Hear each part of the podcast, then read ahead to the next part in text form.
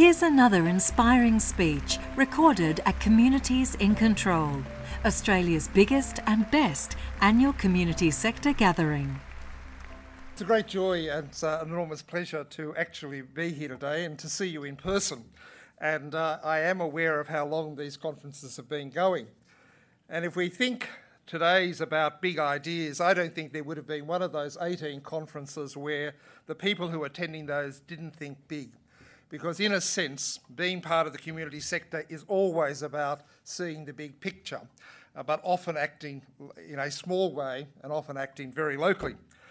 Um, this morning, I want to firstly say thank you, and I want to acknowledge your contribution to the well-being of Australia and its society.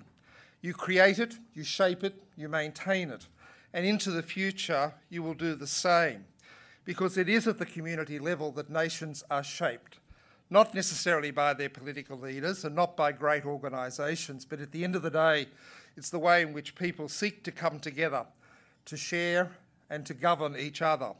And you epitomise that. The second thing is, I want to obviously acknowledge um, the country that we're on, the elders, both past and present. But this morning we've seen an interesting reflection of a young Aboriginal man, Mitch Tambo, who's using his gifts and talents through music to spread the music, to spell, spend the message of love, the voice of change, the voice of Indigenous people. And of course, Jack Charles, um, who's well known to many of us, who, had an, as an elder within the community, as he said, a self proclaimed elder, a, a man of uh, respect now, of good repute, is using his talents and skills in a way to actually empower Indigenous people, including those that are in prisons and in other circumstances uh, that are obviously of some distress. And in a sense, both of them reflect what the community is all about. It's about individuals using their community, their, their, their, own personalities, their own gifts, their own talents um, in a way to enhance the community. And today, uh, we should just pause and think about one of the most important um, calls to Australia that we're granting um, in relation to Indigenous people. And of course, it's the Uluru Statement from the Heart. And in that statement, they have an expression which says, that the, the problems of the past and of the future are, tor- are caught up in this particular expression called the torment of powerlessness. The torment of powerlessness. And if you think about that, what they're saying to us is that we can do all the all the services we like, we can do all of the supports we like for Indigenous communities and individuals. But unless we fundamentally change the power imbalance that exists, unless we fundamentally allow Indigenous people to have power and control over their own lives and destiny, then nothing will change. And surely that's the clearest call for communities to be in control, the very theme of this conference. And as a nation, that's a huge issue, a big issue. And the truth of the matter is, for those of us that have been around the Indigenous space for a long time, it is actually the truth. Unless we, in fact, change the power imbalances then very little will be achieved. Are we ready for that? Are we as a nation ready for that? Are we as a community ready for that? And if you want to think big, there is probably no bigger issue that confronts the future of Australia than that issue today. Today's topic is about reform. Um, I noticed a, um, a, quote from David Crosbie, the CEO of Community Council of Australia, when he said, Reform does not come to those who wait. He went on to say we must get better at uh, properly promoting our value, the value of the community sector. In a sense, the last 10, 20, 30 years have been nothing but reform in this sector. For those of you that were in VET, we've seen enormous changes where we moved from a few hundred TAFE colleges to over 5,000 registered training organisations. Those in the university sector have seen extraordinary changes, not only related to the way in which they're funded, but the very student makeup, particularly in relation to international students. We've seen enormous reform in the aged care areas over time, and of course in the disability space, um, the most significant reform, of course, was the NDIS. So, in fact, this is a sector that has had reform happening to it, with it, and around it for a long time. But a question for me is which, if any, of these reforms have actually transformed our nation for the better? Could we seriously sit here as a nation and say that our reforms in relation to vocational education have left us with a more skilled, empowered workforce, a trade workforce, and a better and more sustainable system? Could any of us actually say that our university system today is better, providing greater education, and in fact taking us down the path of a world leading educational nation? Could those of us say that the aged care reforms have actually delivered better quality care for older people within those institutions in recent times? And even NDIS, which is a truly remarkable piece of work, we continue to see many problems and issues in relation to those. And so, reform in and of itself is not really the issue. I think the issue today, and there are two I want to confront, is the first is community organisations as agents of transformational change. Not reform, but transformational change in the way we as a society and a community will exist into the future. And the second is the transformational changes that need to take place to the sector itself over time. So I think the agenda is well beyond what reforms we wish to seek but rather whether or not we wish to use the very um, essence of what being community is to create a new future. In many senses, COVID gives us the platform for doing that. Throughout history, there are only a few things that bring about transformational change in societies. The first are wars, particularly world wars. Following each world war, there have been transformational changes in this nation and many others. Great depressions that affect the whole of the world are another factor that gives rise to change. The third are substantial and catastrophic natural disasters. And now, COVID. Many of you will have your own view as to what COVID has done to Australia, but my take on it are four things. The first is that for the first time in about two decades, Australia now understands that governments matter. For so long, we believed that governments didn't matter, and the agenda of small governments, less significant governments, was certainly in play. But today we see as a nation, particularly at state level, the way in which state governments have to be able to read and respond to their various communities at a local level, particularly better than the Commonwealth has been able to do so. And the fact that governments do matter is important. And the fact that governments matter in, in the lives of the most vulnerable is finally once again recognised as centrally important. The second is that the notion of citizenship actually means something. How many of you in the last 14 months have heard yourself being referred to as a consumer, a consumer of health services, a consumer of anything? No, for the first time in decades, Australia has re embraced the notion that the state and each other owes each other a responsibility because we are part of the collective. We are part of the society. We are part of a citizenship nation. And that's something the community sector has long valued, but in terms of national agendas and others, it has been lost to us. The, third, the fourth one, sorry, the third point is really about communities matter. And you've already seen that today in the expressions by, um, by um, uh, Uncle Jack uh, today about how community matters in his culture and the work that he's doing. But you and I have known that communities matter much more than simply the delivery of services and the supports we give. But suddenly the nation saw it.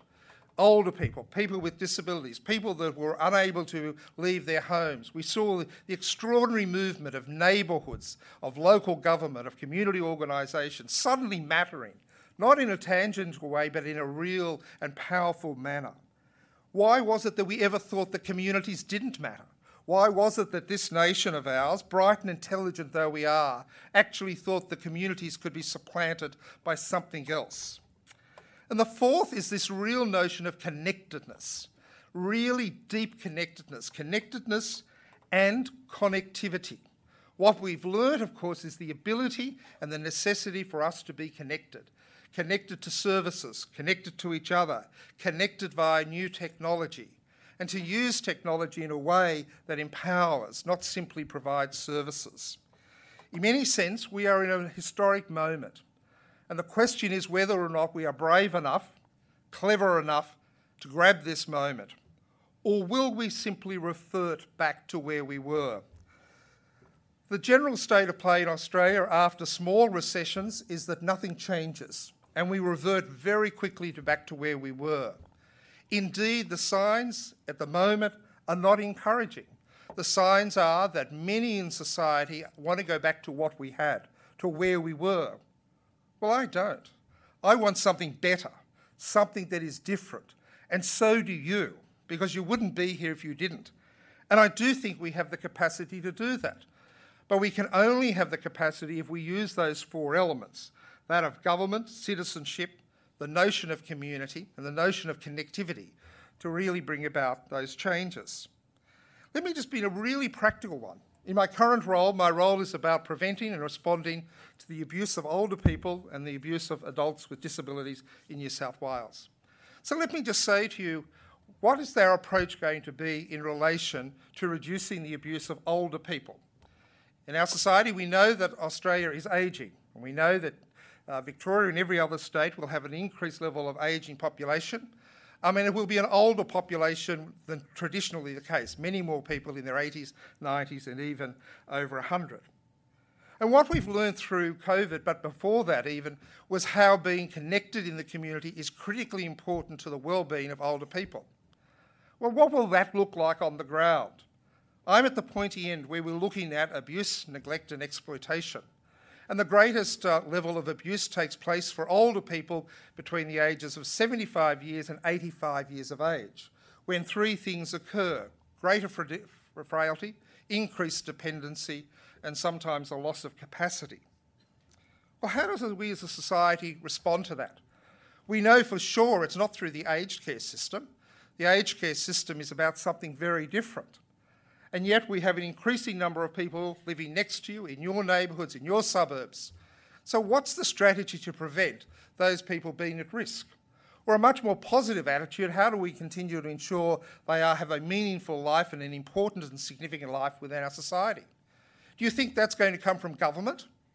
Well, I don't. Do you think it's going to come from business? Do you think the markets are going to, in fact, respond in some way magically to deal with that? Well, the answer is no. The answer is you, me. Strangely enough, it's churches as well, it's local government organisations, it's all of those sorts of organisations that operate locally, into which the answer is. So, what is that plan? How will you do that in your communities? How will you respond? And that's going to be the challenge. So, whilst the greatest issue, I think, in terms of social policy is around the change of power imbalance for Indigenous people, the greatest public policy response in relation to the way in which our communities operate is our treatment of older people. It's not surprising, therefore, that these campaigns of anti ageism are taking on. The campaigns against loneliness are starting to grow right across Australia. The issue of social isolation is real and has, uh, has a government's attention at the present time, none of which gets solved by the aged care system. But it can be solved by us and you by doing it differently. Let's just move back to the other point that I want to raise, which is transformational change within the sector itself. The history of this sector, it's important to understand where it started. In 1813, the Governor of New South Wales invited a group of Christian men, not a particular church, to create a house or a place for single parents, girls or women having children. It wasn't for the poor, it was for middle class um, members of the colony who were in fact having these children out of wedlock. And that was the beginning of our very first charity, which is the Benevolent Society, which till today is still around, and I was privileged to be on the board of that, 1813. Since then, we've seen one of the most dynamic civil societies in the world. Australia is blessed by one of the most civilly active groups we have. And we've seen it take all iterations, particularly dominated by faith based organisations in our early history, but growing and growing in terms of a more active civil society more generally. The 1970s saw a flourishing of community activity, but a phenomenon of the 1970s was very few of those movements lasted. They didn't have sustainability. The two that survived were the women's movement, particularly in relation to domestic violence and refuges for, uh, for, for women who were being abused, and legal community centres. And beyond that, not a lot survived. But nevertheless, it was a demonstration of how we can bring the community together. Since that time, we've seen very great changes to the sector brought about by some of the issues I've referred to. From the 1990s, we've seen competition becoming a mantra and a way of operation. We've seen outsourcing of government services. We've seen the marketisation of the human services endeavours. And in many senses, some would say we've seen a loss of voice of the sector. I wouldn't be one of those people. But I would certainly say that the message of community initiated, community operated um, organisations and movements has been less powerful in recent years. And so, where to from here? What is the shape of this particular sector going to look like? Now, it's not simply a matter of the reforms that we've been, we already know about. I was privileged to be one of the commissioners on the inquiry into um, the contribution of the not for profit sector 10 years ago, and many of you in this room were participants in that. And it set out an agenda of reform for the not for profit sector, whether you want to call it that, or the third sector, or the social purpose sector, or whatever other term you want, or the social enterprise sector, doesn't matter to me at all. And there were four or five components, and I won't go through those in detail, other than to say they give us a guidance for the future. Knowledge systems, which tells us about what the size of the sector is, but more importantly, what the impact of the sector is. And since that report, we have seen a very substantial increase in, the, in trying to understand the genuine impact of the sector. And the point that I would make it is well beyond the services you deliver. The great value of the sector lies in what they call externalities or spillovers. That is, things like social cohesion, the restoring of social trust, social engagement, and the reduction of social isolation, or, as we've been talking about, connectedness. Unfortunately, however, we've seen no new information data, surveys being done about the economic and social strengths of the sector, a key recommendation of that report. The second is about clearer governance and accountability within the sector. And indeed, the ACNC, which was headed by Susan Pascoe, who's here today, and I had the privilege to be the first chair, is probably the most significant, not the only, but almost the only substantial change that's taken place in that regulatory framework. And more needs to be done. We recommended more effective sector development and the creation of intermediaries that could look at different ways of working with the workforce, in working with financing of the sector, and very little of that has occurred to date, but some um, has been occurring. A fourth one, and a critical one, which remains completely undone, is in fact a, an increase in the level of social investment within the sector itself. Uh, today, we seem to have governments that are incapable of understanding the notion of social capital. Sure, we understand infrastructure, but social capital comes about through the support, the development, the entrenchment of organisations that work within those social sectors, including organisations such as yourself. There has been some money in Victoria in relation to social enterprise capability bonds, and recently in New South Wales there has been the establishment of a social sector transformation fund. Yet tragically, in the budget that was delivered last Tuesday, there was no additional support for the charitable or third sector at all. Despite all of the evidence that showed during COVID, it was that sector that stood the test of time. We're there with the people, doing what the government wanted, but most importantly, supporting our people in the way that they need it. And so that was another one. And the last one was about building new relationships, particularly with governments. And so, yes, of course, we understand that there has been substantial changes in those relationships. The development of the NDIS, for example, is based on a fee for service base where the consumer has choice and control, and that's a good model. But there are many other areas of activity which don't lend themselves to those models.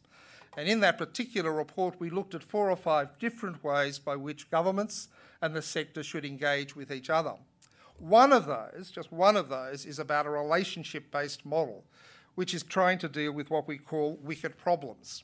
And wicked problems are problems that are entrenched within the community. And in many sense, you never eliminate them, but you reduce them. And they don't require government funding in the way we operate today through contracts, rather, a very different form of relationship building. Many senses, we have seen some of that in some of the states um, but it's been short lived. In Western Australia, there was a very strong move to change the way in which funding occurred following that report. And there certainly have been attempts in other states, including Victoria, um, to look at a different way of funding. And in some states, we have seen different arrangements put in place in relation to certain types of services. But fundamentally, the pathway for reform of the sector is clear. Indeed, there was a, a, a Zoom conference that looked at the, those particular recommendations 10 years on, and that was held, um, I think, late last year or early this year. But do they really go far enough when we're talking about the sorts of issues we are here today? Do they really go to actually the transformational agenda that I think is needed and is capable of being delivered? So let's just very briefly look at some of those barriers to it. What is the barrier to us embracing transformation at the moment? The first, at the political level, is the inability to believe that the community will accept big ideas. We seem to be beset by a political culture that's been embedded now for at least 10, 15, maybe 20 years, where they no longer believe it is possible to sell to the community big ideas and big reforms. And the Commonwealth is littered with public servants, advisory bodies, and politicians who no longer believe that it is possible to achieve substantial transformational reform. Are they right? Has, have Australians given up on the big ideas? Have Australians given up on the capacity to embrace reform?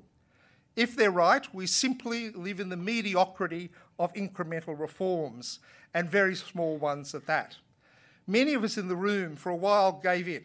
We said, okay, it's not possible to achieve big ideas. What we have to live with is reform by this process called incrementalism.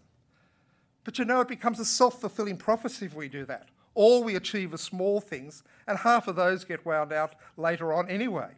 So, have we been selling ourselves short? And more importantly, are we selling the Australian people short? Because right at the moment, to get substantial reform through, is very difficult. Reform is not just about more money. It's very pleasing in the budget there was more money for the aged care system. Increasingly important that NDIS is being supported to the level that is necessary. And they're welcome. But are they reforms? Are they transformational? Well, perhaps they may be, but it's not simply about more money. The second is a market ideology, and I'm not an opponent of markets nor competition. I wouldn't have been with the Productivity Commission for 10 years had I been, except to say that what we have to understand, it's simply not about opening markets to any players. Rather, we have to be very conscious about who's actually delivering it. And I'm very clear now in my mind that in the human services areas, markets should not be dominated by for profit operations. They absolutely should be in the market. They absolutely have a role, and many of them are outstanding performers. But what not for profit organisations gives to society is so much more, so much more valuable, and yet it is not acknowledged. All governments say we are neutral as to who provides the services. Let the market decide. Our funding is neutral. We don't care whether it's for profit or not for profit or any variation of that. And I'm now convinced beyond a shadow of doubt that's not right. That we need in the human services area to be concerned about who delivers and how they deliver, as well as the funding models. Now, again, I want to be clear this is not an attack on the for profit sector. But what it is saying is it's time to recognise that in the not for profit space, there is an additional contribution to the well-being of society that needs to be acknowledged. And there is a reason why not for profits and for profits operate differently within marketplaces and human services areas. And those differences are important to understand. A third is our obsession with a focus on services. And I go to the point that I made in relation to elder abuse. It is about getting good quality services to older people, good quality home care, good quality access to social supports, good quality access to aged care. But at the end of the day, the very things that maintain the well-being of older people in their own homes and in their own environments are those issues of social connectedness. And if you want to call them a service, fine, but they're not really. They're something very different. And they need to be constructed and funded in a different way. And it is pleasing in the Royal Commission's report on aged care that they acknowledge a particular way by which social supports should be delivered. Um, in the NDIS, there was also an acknowledgement of how that piece uh, should be rolled out. Uh, tragically, that has not worked well, and the NDIS system in relation to social supports is well short of what people with disability both deserve and desire, and well short of what a competent scheme should be able to deliver. A fourth is big is better. Now let's understand that there will be a greater mergers of, of organisations in the human services areas, health, aged care, early childhood development, um, disability. You will see the emergence of very large players, and that's already occurring. Um, indeed, it's inevitable that it will occur. But what's been very clear, including by the findings in the Aged Care Royal Commission, is size doesn't mean better. And in fact, the Commission, um, in the Aged Care Royal Commission, explicitly said that the poorer performers were the larger agencies, the bigger homes. Now, again, let's not rush to say that means we shouldn't have big players. But it means to say that that is where we will head. But that doesn't mean, however, that there's no role for smaller organisations to play more boutique roles, to be actually offering particular types of services, both on a subcontract and other basis, to larger organisations. But it would be fatal, it would be fatal to those human service markets if they are dominated almost exclusively by large for profits or not for profit organisations. They have a role, they will be with us, and many of them are very good operators. But we do need to be very cautious about this notion that big is better. Big is the only way that you achieve efficiencies. That is not true, and it's a falsehood that is being propagated by far too many people who should know better. The last point is our fear of innovation and funding that innovation. For some reason, we know that in business and every other part of life, failure is part of success. It's almost a prerequisite. Trying things that don't work is important. Um, the fellow that made the Dyson um, vacuum cleaner, he said what people don't understand is the hundreds and hundreds and hundreds of prototypes that failed. Everyone looks at the vacuum and says it's a great success. He said, if I didn't fail hundreds of times, you wouldn't have the success. We get to social services and we take this sort of risk averse approach as though innovation is somehow dangerous, that somehow the sector is less accountable than business, for God's sake. What a shocking thought that is. It's not true. And yet we have very little funding left in the sector for innovation. So we seek it through you know, impact investing bonds, or we seek it through new activist philanthropy, or we seek it through the community support. But why is it as a nation we're reluctant to fund innovation in this sector with the risk that it may not work? And we have to find that new energy, that new capacity to accept risk. And the sector itself has to do the same. The boards of the not for profit organisations have become more risk adverse in recent times than previously. The heads of philanthropy in Australia are less risk adverse than they once were. Not all of them, and not all boards. That can't be right. It can't be that we're becoming more and more conservative at the very time that we need greater and greater innovation, creativity in order to have transformational change. And our voice needs to be part of that, encouraging people. Not reckless spending, not unaccountable spending, of course not, but in fact innovative spending. And there is one for, I think, in the, in the sector itself, um, or two perhaps, but one in particular. One is the decline in the ability of the sector to work with each other. There's a high level of individualism crept into the not for profit sector in recent years, largely born out of competition and market based principles. And so many of the sector want to do it themselves. They don't see the value in peak bodies, they don't see the value in collaboration. And my view is it's collaboration that has actually made the Australian civil society so strong. It's the very essence of it. Now, you can be a competitor for funding, but still be collaborative in terms of best practice, in working together to achieve the aims and objectives of low income people, socially disadvantaged people in your own community. We can do that. And yet, some of the sector bought this nonsense. I think I've given a speech that the sector was. Uh, uh, thought they were buying a pup and they got a mongrel. In other words, they listened to people that told them you can't collaborate. Oh, commercially in confidence, you can't collaborate. We can't talk to you about this. One government agency at the Commonwealth level actually said we can't share best practice. We can't share best practice with the providers because that's a breach of commercial in practice. This was a program to get the unemployed back to work. And I said to the person, You can't be serious.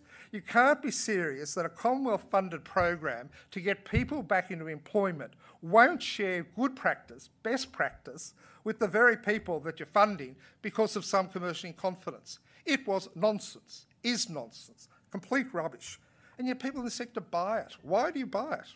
Because the government tells you? Well, I work for government. Let me tell you, I wouldn't buy it. Um, and you shouldn't. But it also feeds into something that's happening in the sector itself. Very strong entrepreneurs, um, particularly, you know, who see their organisation as being a standalone excellent service, and they are excellent services. Social enterprises, as I say, whatever you want to call them, um, they have in fact given great strength and depth to this sector. But my view is it needs to come together. Otherwise, I think that some of our area will, in fact, uh, some of our strengths will be lost. But overarching all of that, what is the sector really about? It's the restoration of societal trust. Societal trust is the trust that you have in the unencountered institution. That is, it is not in the institution that you deal with, and you trust them because you deal with them. It's the unencountered institution. It's the government enterprises, it's the political uh, framework, it's religious bodies, it's government agencies, it's all of those groups. And in Australia, like in so many other parts of the world, societal trust in our institutions has crushed or crashed. And there's lots of reasons for that. Yet I make the point that in COVID it reversed. This nation accepted government, believed in our political leaders. And so again, are we really as distrustful of our, each other and our institutions as we think we may have become? My point going forward is the community sector is all about that. It's all about developing societal trust. And of course, as Jack was talking this morning, and others will talk about it later in the day, it's about respect respect of institutions and respect of each other. I think Hugh Mackay is going to talk about the notion of kindness. Others will talk about compassion. Some will talk about care. At the end of the day, they all have one foundation, and that is human dignity, and that's expressed in respect. So let me conclude by just going back to where I started with elder abuse, because that's the business I'm in at the moment the difficult and challenging part. And in my area, the vast majority of those that offend are not institutions, because I don't look at that, um, it's family members. So the vast majority of older people are abused by their adult children. And the vast majority of adult people with disabilities are abused by their parents. And so we're in the world of relationships that have gone bad. But as a society, how do we address that? So, what sort of organisations will we have to create to respond to that? Or do we already have them? How does the voice of older people inform those organisations, both their management and the way they operate? We talk about in government co design. We don't see it very often, but we talk about it a lot. Well, what about you? Who do you use to co design your organisations? Um, how do we leverage off the multiple groups that are involved in this space? The world of the older person has lots of people in their space, particularly at local level. But how does that come together in a meaningful, coherent way that makes sense in the lives of older people? What's the role of local government? I'm a big believer in local government, um, not necessarily in the developments that they approve, but I'm a big believer in local government because they have a capacity to do something that state and, and Commonwealth governments can never do. It's to mobilise the local people. And in New South Wales, we have 17 elder abuse collaboratives, and those collaboratives are supported by my office. But in every one of those, there is the local government, the local health, the local police. It's the old fashioned notion of interagency, just retitled, um, as you have to do always in this sector. And the last one is what is technology going to do for older people? And here is a really significant issue which the sector has to embrace. It's the good use, the adaptive use of technology as an instrument of protection for vulnerable people. And I don't pretend to understand or ex- to how far we can go with that. But we did see through COVID that that becomes an important arm. It all fits into a broader public policy agenda, which you'll see in the next five years, which will be the largest public policy agenda going forward, and that is the safeguarding of adults, safeguarding of vulnerable adults. And this has been sparked by an ongoing acknowledgement of the level of elder abuse. Uh, Commonwealth Government says 5% of all older people in Australia are abused each year. That's 192,000, quick maths. Um, but it's actually come about from the death of Ann-Marie Smith in Adelaide. Ann-Marie Smith was an NDIS recipient. Unusual that she had some wealth um, and she was uh, well connected. Uh, she died a tragic death, and as you know, the carer has been charged but when you actually look at the systemic issues, the challenge for all of the governments has been why was she allowed to die in such circumstances? In recent years, I've never seen a single case have such a dramatic impact on the thinking of state and Commonwealth governments. But it only has that because there's an undercurrent that we now need to work to creating a safeguarding regime for vulnerable adults. And you're part of that. How will you respond to that agenda? And those are the sorts of issues that I think confront you. So let me conclude by saying that this sector is strong, it is robust, it is innovative, it is passionate, it is committed, and more often than not, it's compassionate. But it has to re-articulate the value that it has to society in every forum. And governments and other leaders of our community have to reappreciate those importance. It's not about saying we're better than anybody else. It's not about saying business is bad. It's not about saying governments have lost the plot. But it is to actually say that this particular sector, community, um, community engagement, community activism, if you want, has a real and legitimate role in the future of shaping Australia. COVID proved it. COVID proved it. So we don't need the evidence, we have it. The question is whether we have the will to do it. Some say it's already lost. Some say the will for transformational reform throughout our society is lost. I say not so never say not so, because this is an, this is an agenda that looks for opportunities, and I think there is one at the moment. So again, I start. I go back to where I started to say thank you. Thank you for everything you do. Um, thank you for everything you do in shaping a better Australia, and uh, may we do a better job into the future. Thanks very much. We hope you've enjoyed this highlight from the Communities in Control Library. If you did, We'd love you to rate or review this podcast in the iTunes Store and for you to share it with your friends.